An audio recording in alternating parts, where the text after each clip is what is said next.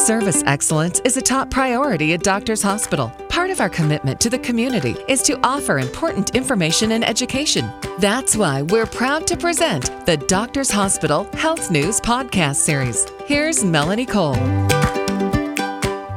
Viruses, bacteria, and parasites are living organisms that are found all around us. They're in the water and soil and on the surfaces of the foods that we eat. They're also on surfaces that we touch, such as countertops in the bathroom or kitchen. Some bacteria live in and on our bodies and don't cause problems. Others are not so innocent. My guest today is Dr. Asuncion Soriano. She's a pediatric gastroenterologist and a member of the medical staff at Doctors Hospital of Laredo. Welcome to the show, Dr. Soriano. What are viruses, bacteria, and parasites? Explain how we get those. Really, what are they?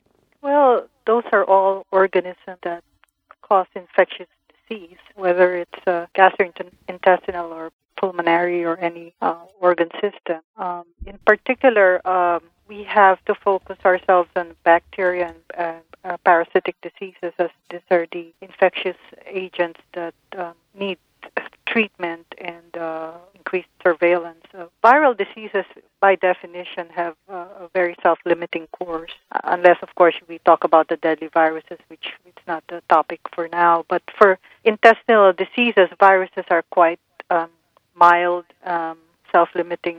Uh, they don't go to chronicity. It's the bacterial and the uh, parasitic diseases that uh, have long-term uh, sequela. So, Dr. Soriano, how does a child usually come in contact with a bacteria or a parasite that could cause something like diarrhea? Well, uh, there, these are very easy ways uh, common ways which we don't recognize. Uh, we can uh, first is contaminated water. Um, if we're in an area where uh, the child is in the pool, uh, there was a, a fecal accident of, of another baby who, who, soiled, or even any other person who by chance had soiling of that uh, pool or water supply. Um, that's a source. Uh, secondly, uh, daycare. That's quite uh, common, and you've heard that uh, stories of moms saying that one child was sick in the daycare, so then another one got ill. So it just follows like a chain reaction.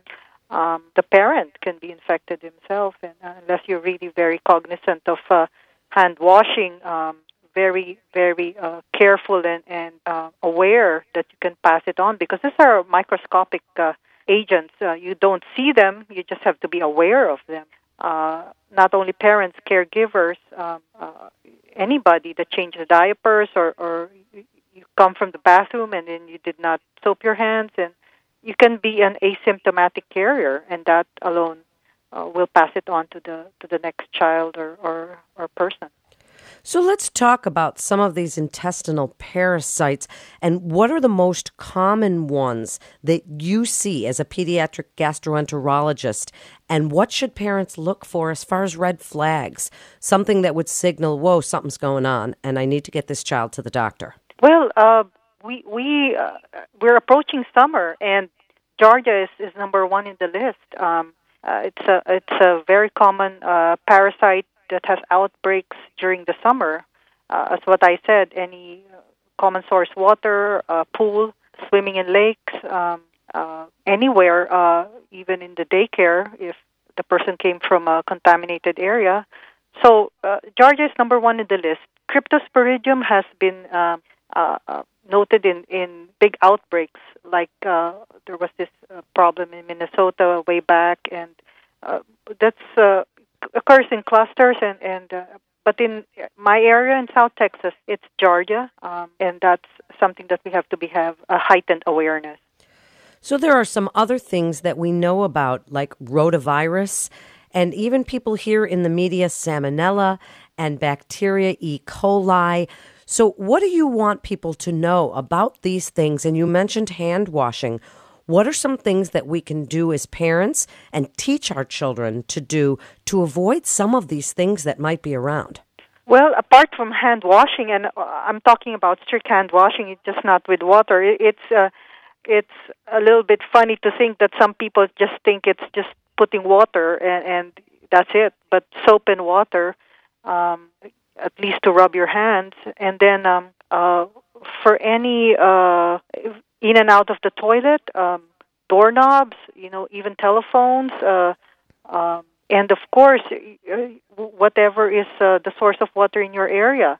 Um, for instance, uh, my area in South Texas is is quite um, uh, known for uh, having a poor water uh, source or reservoir. Um, there is a map uh, uh, that was released by the Centers for Disease Control, and they do send it out every year, showing uh, um, areas where there is an increased uh, surveillance of all of these parasitic diseases. And um, South Texas is, is in that area just because of our proximity to the Rio Grande River, to Mexico, where um, uh, there's uh, you know water uh, parasites that are um, not treated. So, what do we do if our child starts to come up with diarrhea, and we notice? That there is something going on. We take them to the doctor and find out whether it's a virus or a bacteria. Is there anything that can be done? Well, certainly you have to take the child away from uh, uh, the daycare as she is going to be a contaminant. Um, the the best way to to stop the symptoms from progressing any worse is to get treatment. Um, there are so many diagnostic tests available, but in my practice of 20 some years in Laredo, a lot of these uh, stool studies um, are non diagnostic. It is very difficult to isolate these parasites, especially if they um, uh, are not picked up uh, by an astute uh, diagnostician or a laboratory technician. So, uh, a pediatric gastroenterologist or um, a pediatrician who's very attuned to these diseases can initiate treatment, and there is really nothing wrong in initiating empiric treatment for these uh, common common parasites. And what would some of that treatment entail? Well, uh, one would be uh, metronidazole. Uh, it's an antiparasitic agent that's been around for a very long time. But uh, my experience uh, in our community is that uh, a lot of my uh, patients have uh, this resistant strains. They do not respond to the initial treatment, so they come back to me. They may have some relief, but then it, it recurs. Um, the other agent that I've used with greater degree of success is nitazoxanide um, marketed as Alinia, and and uh, it's really been very effective, and it's a very short treatment of three days, and uh, somehow it is best to just initiate that treatment, and it uh, it attacks a lot of the uh, common parasites um, and bacteria, and it gets the mom back to work, gets the child back to the daycare. You mentioned resistant strains, Dr. Soriano. When when we're cleaning those surfaces and spraying Lysol all over the place, are we over sanitizing and then making it so that our bodies are are are less able to in our immune system and in our in our gut are we less able to fight off some of these parasites and bacteria and viruses that seem to be all over the place? Well, it's been written that uh, somehow the more you aggressively uh, sanitize and you, you you create more mutant strains, uh, soap and water is is is just the general rule. Um, and uh, it, it's we don't we don't overdo stuff. Uh, we don't um, cause any carcinogenic risk with using a lot of these uh, powerful agents. So basic hand washing with soap and water um, is okay. Alcohol is not as effective. Uh, is is basically soap and water. So, what do you want people to know about trying to avoid these parasites, bacteria, and viruses, and, and these places like common water, swimming? How do you know if there's been a baby in there that has done that? And is it just wishful thinking that it's going to be clean all the time? What do you want to tell listeners about recognizing the red flags, spotting this, and getting their child the help they need, and possibly prevention of transmission altogether? Well, first of all, you you can't predict if the swimming pool or any of these lakes are, are going to be contaminated. I would say just heightened awareness. If if you feel that that public pool is, is frequented and it's overcrowded, uh, I would stay away. Um, parents can ask how often um, this this uh, these pools are are uh, the waters are changed.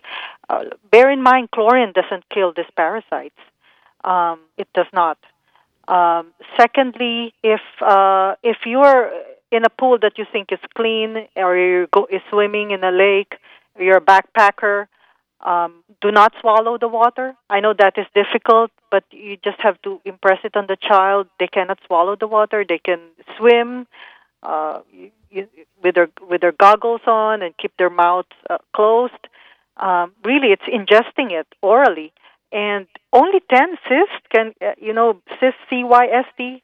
Those are the the eggs of uh, these parasites can cause a, a, GI problem. So truly, the only way for it to come in is through an uh, through the mouth. That's a common portal of entry, or an open wound.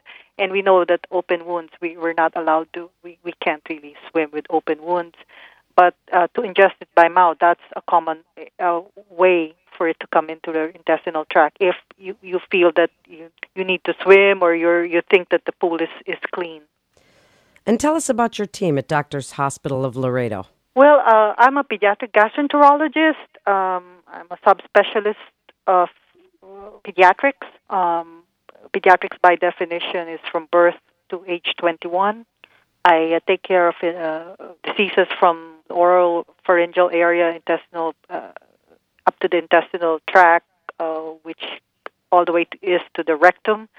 Um, for those uh, patients that um, do not get any relief or treatment uh, from a lot of these diseases to their usual uh, medication given by the pediatrician, then the patient gets referred to me. And like what I said, uh, it's the chronicity of the symptoms that um, makes the pediatrician refer the patients to me. And when uh, I say chronic symptoms, by definition, is symptoms more than two weeks. Um, 14 days. Uh, however, uh, if the parent feels that it's not getting better after a week, certainly you, uh, they can uh, ask for their pediatrician to refer their child to me. The symptoms can be anywhere from having difficulty with eating, a lot of nausea, vomiting, abdominal pain, a lot of cramping, a lot of gas, uh, diarrhea, uh, whether it's uh, once a day or twice a day, but uh, it, it's it's persistent, um, watery, something out of the ordinary. Th- those are red flags. And of course, uh, the ultimate uh, uh, uh, visible sign is the patient is losing weight. So that alone uh, triggers uh, a referral to a pediatric gastroenterologist. And what would you like parents to do at home with their children while they're getting treated for whatever parasite? What can they be feeding? How should they be giving them liquids, even if the child is having trouble keeping them down, to make sure that they stay hydrated? Uh, certainly, any soft foods uh, uh, uh is uh, is important uh, as long as it doesn't require the digestive tract to exert um, a lot of work in processing that food.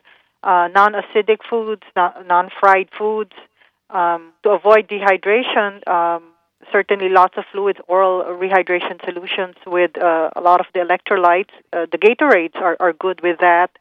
Um, or you can just buy the Pedialyte. There's a lot of fruit flavored Pedialyte around, uh, popsicles. Uh, they make it so enticing that the child can can uh, take them without being um, coerced uh, to to to drink. Um, bananas are good. Uh, any of the brat diet that we've been taught, told, and taught way back when, those are good. Anything that's uh, um, not so sugary uh, because sugar can induce more diarrhea.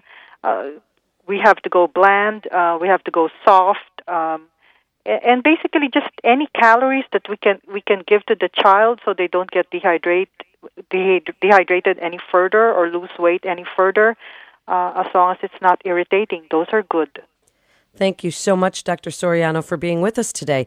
You're listening to Doctors Hospital Health News with Doctors Hospital of Laredo. For more information, you can go to iChooseDoctorsHospital.com. That's iChooseDoctorsHospital.com. Physicians are independent practitioners who are not employees or agents of Doctors Hospital of Laredo. The hospital shall not be liable for actions or treatments provided by physicians. Doctors Hospital of Laredo is directly or indirectly owned by a partnership that includes physician owners, including certain members of the hospital medical staff. This is Melanie Cole. Thanks so much for listening.